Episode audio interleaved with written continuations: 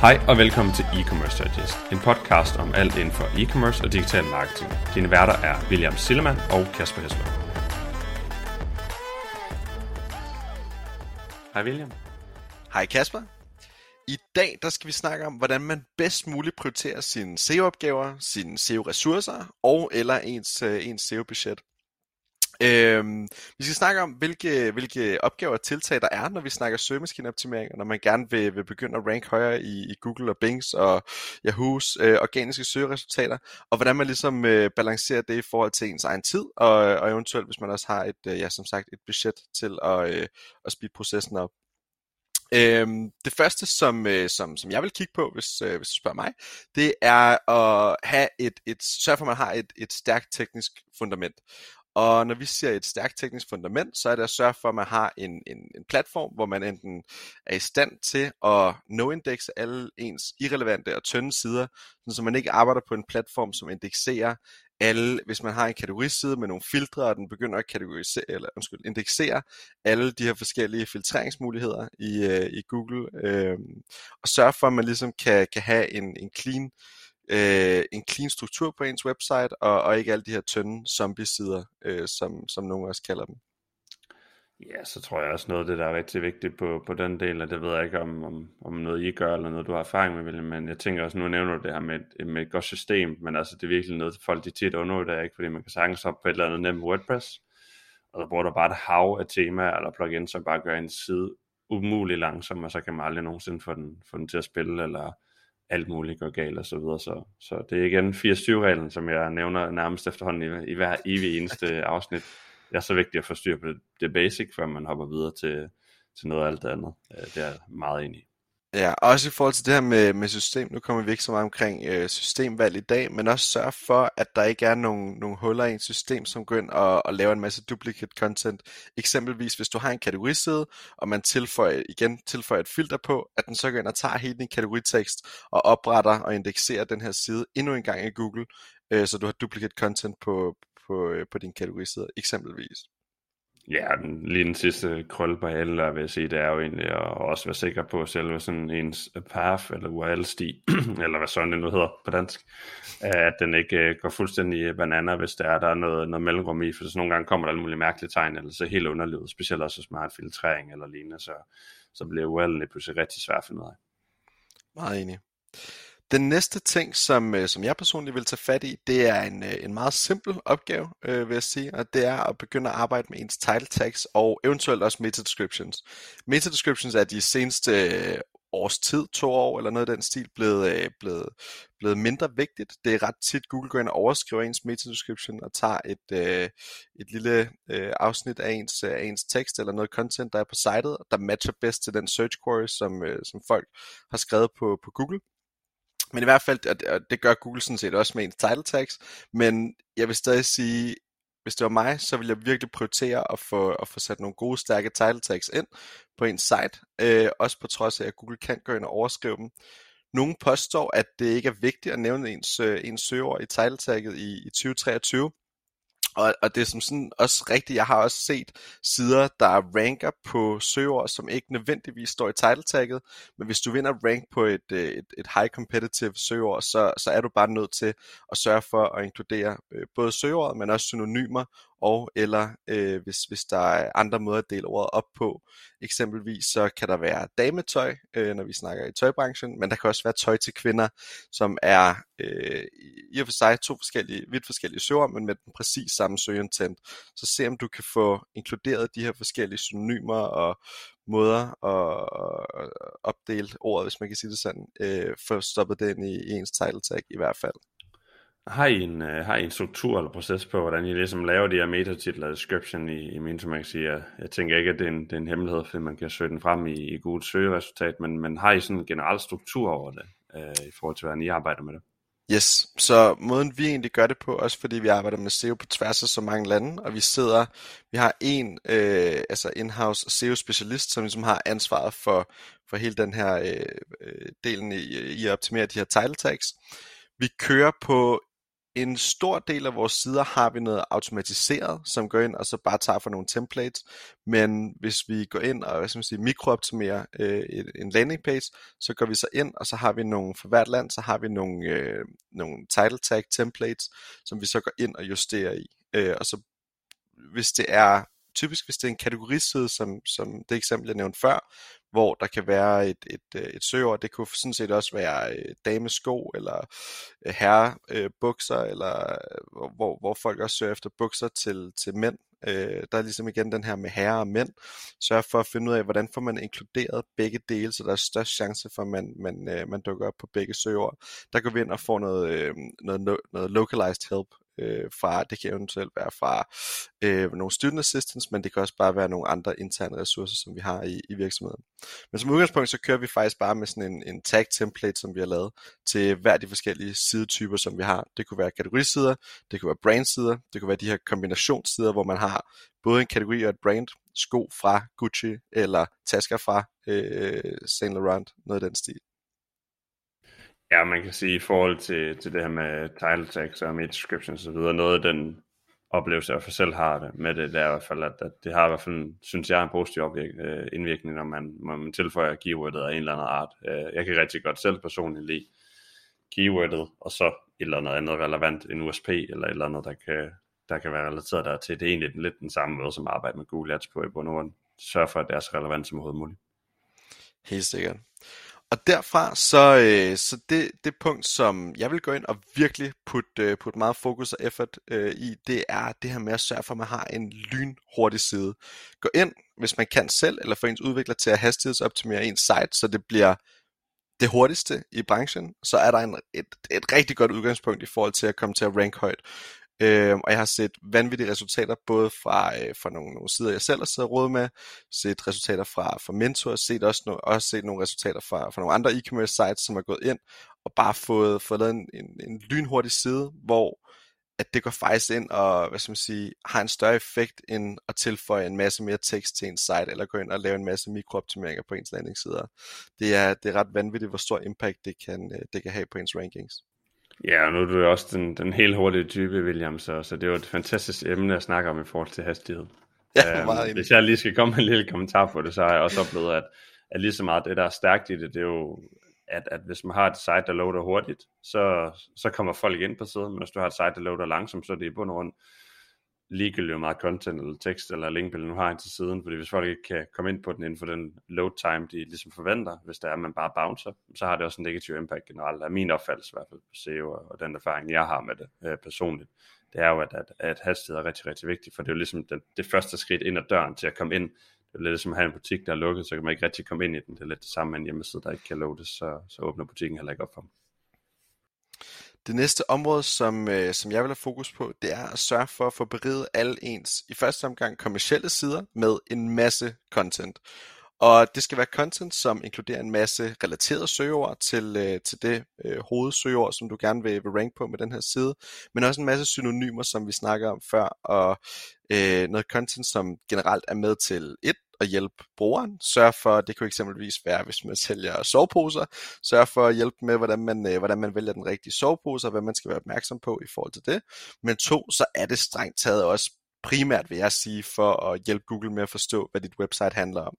Og, og jeg tror, Kasper, vi begge kan igen kende til, at det her med at få tilføjet en masse content til ens, eksempelvis kategorisider, når vi snakker webshop, måske en lille smule tekst op i toppen, og så bare, bare få banket mellem 500 og 2000 ord øh, ind nede i bunden af, af ens kategorisider. Det kan have en rigtig, rigtig god effekt på ens øh, øh, søgeresultater. 10.000 ord. Endnu 10, flere 10.000. Nej,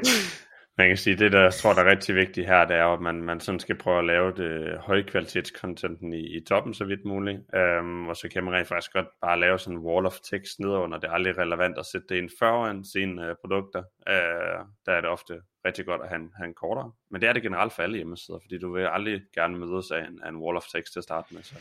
meget, meget, meget enig her, at, at meget content har også en positiv indvirkning, men det skal selvfølgelig også være relevant content. Det skal ikke bare være, være crappy. Mm. Og ellers, man kan også godt bare have det hele i toppen, altså over ens produkter. Et godt, et godt eksempel, nu er jeg lidt, uh, lidt biased, men hvis man går ind på, på Minto og tjekker en af kategorisiderne, så kan man se, at vi faktisk smider alt teksten ind i toppen af sitet, men bare gemmer det under en, uh, en læs mere knap, uh, sådan en, sådan, så man kan folde hele teksten ud. Og det er, det er som udgangspunkt ikke noget problem uh, for Google. Det er kun, hvis du går ind og giver det en anden farve, eller går ind og laver et eller andet shady, så, så kan du godt uh, risikere, at Google går ind og, og straffer dig for, at du har prøvet at manipulere med at, at gemme noget tekst. Har ellers svært lidt, at du har, du har prøvet at lægge sådan en hvid billede over teksten, for, for at man ikke kan læse det. Nej. Spøg til side et punkt, som relaterer sig meget til det her med at få tilføjet en, øh, en masse content til en landingsside, det er at begynde at arbejde med intern link building og faktisk også ekstern link building i form af at linke ud til andre hjemmesider. Hvis du spørger mig, så er det her en, en rigtig øh, undervurderet disciplin. Øhm, der er især den her med at linke ud til, til eksterne sider. Der er mange, der er bange for, der har det her syn på, øh, på ens link juice, har det her øh, syn på, at, at hvis du linker ud, så giver du faktisk noget af din link juice ud og spiller den og går glip af noget selv. Men måden det fungerer på, som, som jeg har set nogle rigtig gode resultater med, det er, hvis du linker ud til nogle relevante øh, sider, der understøtter det, du skriver om, måske øh, er det ikke så typisk, du på en kommersiel øh, kategoriside i en webshop øh, har lyst til at, at linke ud til eksterne sider. Men hvis du eksempelvis har et content-univers eller en blog eller noget af den stil, linker til nogle andre kilder, som understøtter det, du skriver om, øh, eller som, som, som øh, giver noget inspiration til det emne, du skriver om, så kan det faktisk have rigtig positiv effekt på, øh, på, på dine egne rankings. Og i forhold til det her med intern link building,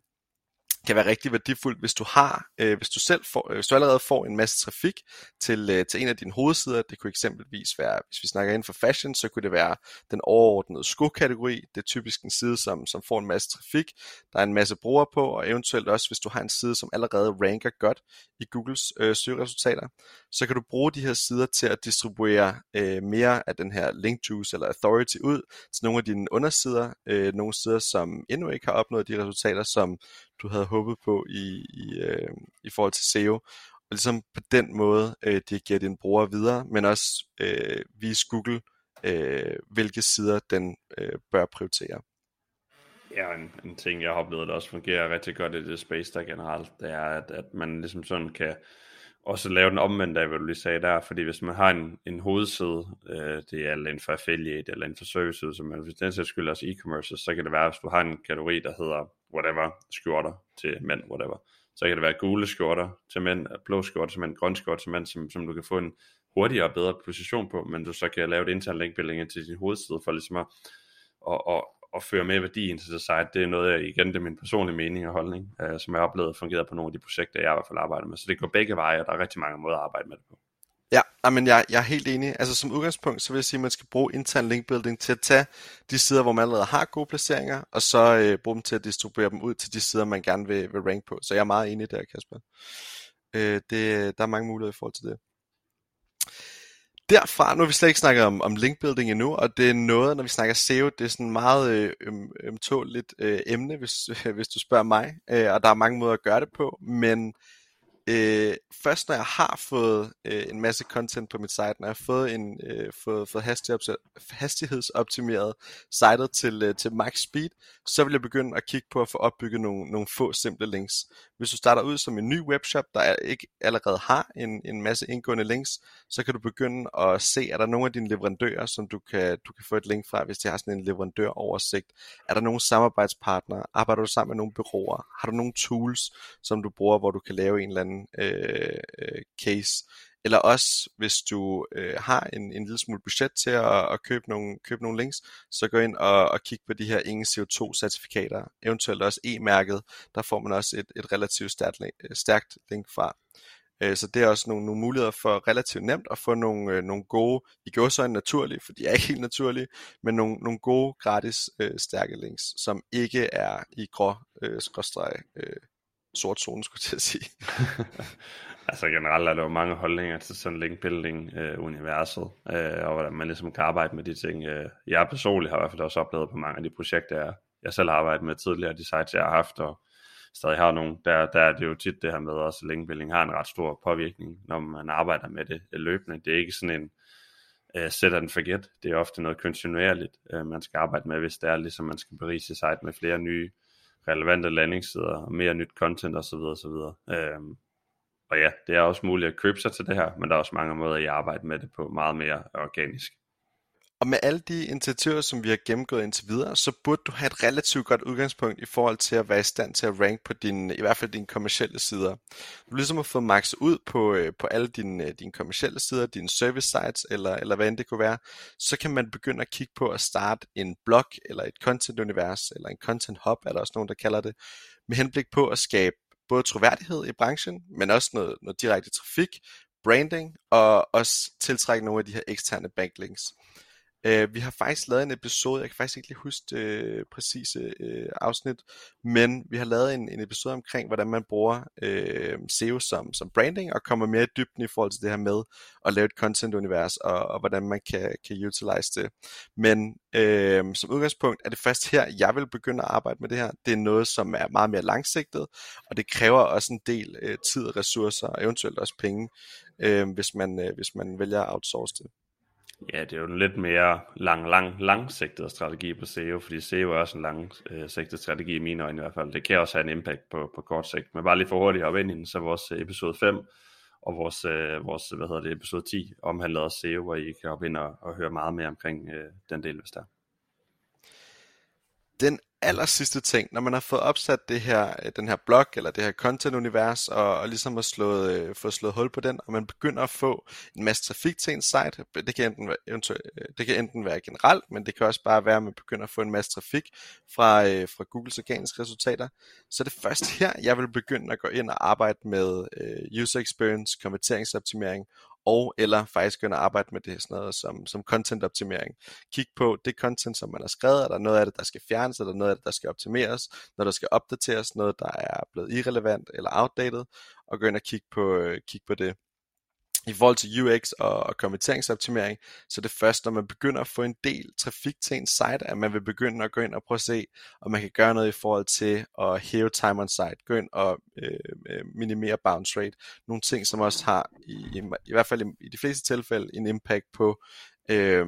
på ens øh, placeringer i Google. Og det er sådan noget med at gå ind og se, giver det, me- giver det mening at have øh, tre eller fire produkter per row på sine kategorisider? Giver det mening? Er der noget, man kan gøre i forhold til ens filtreringsmuligheder på ens webshop, så det bliver endnu bedre, endnu nemmere, og folk hurtigere kan, kan finde de produkter, de leder efter, og så derfra klikker sig videre til nogle produktsider, hvilket også er en indikator for Google om, at, øh, at det er et relevant søgeresultat, de har vist ude i øh, tilbage i, i, øh, i SERP. Ja, og en, og en tilføjelse fra min side af til den her er jo i bund og grund, at, at sådan konverteringsoptimering ser jo som en, en disciplin, der burde ejes også måske under SEO, men også dem, der har webansvaret, fordi det, det, er, det kan være en teknisk sværere ting at dykke ned i, for man skal bruge nogle software tools ofte til at, ligesom at, at måle på de her forskellige ting. Vi var jo så heldige tilbage i, i episode 14 her med Tim med, øh, som snakker omkring det her, ikke laver andet end det her, fordi det er så vigtigt, og det er så essentielt for mange forretninger, fordi at der er nok ingen tvivl om, at betale annoncering bliver dyrere i fremtiden, og det er også det, vi har set de seneste 5-10 år, at det bliver dyrere og dyrere på CPM og CPC og så videre. Og en, et, et sted, hvor man kan vinde, det er jo at øge sin konverteringsgrad, det er også at øge sin customer lifetime value, eller øge sin omsætning igennem ikke betalte kanaler, og ligesom at ligesom få mere headroom til at ligesom kan være mere aggressiv, eller byde mere for, for nye kunder generelt. Og der er kommenteringsoptimering en af håndtagene, såvel som SEO også er det i forhold til at få bedre organisk placering. Tak fordi du lyttede med til dagens episode. Vi håber, du kunne bruge nogle af dagens takeaways. Som altid sætter vi stor pris på en ærlig rating på diverse streamingtjenester. Og du er altid velkommen til at skrive til os, hvis der er nogle emner, vi skal komme omkring, eller gæster, du synes, vi skal invitere med i studiet.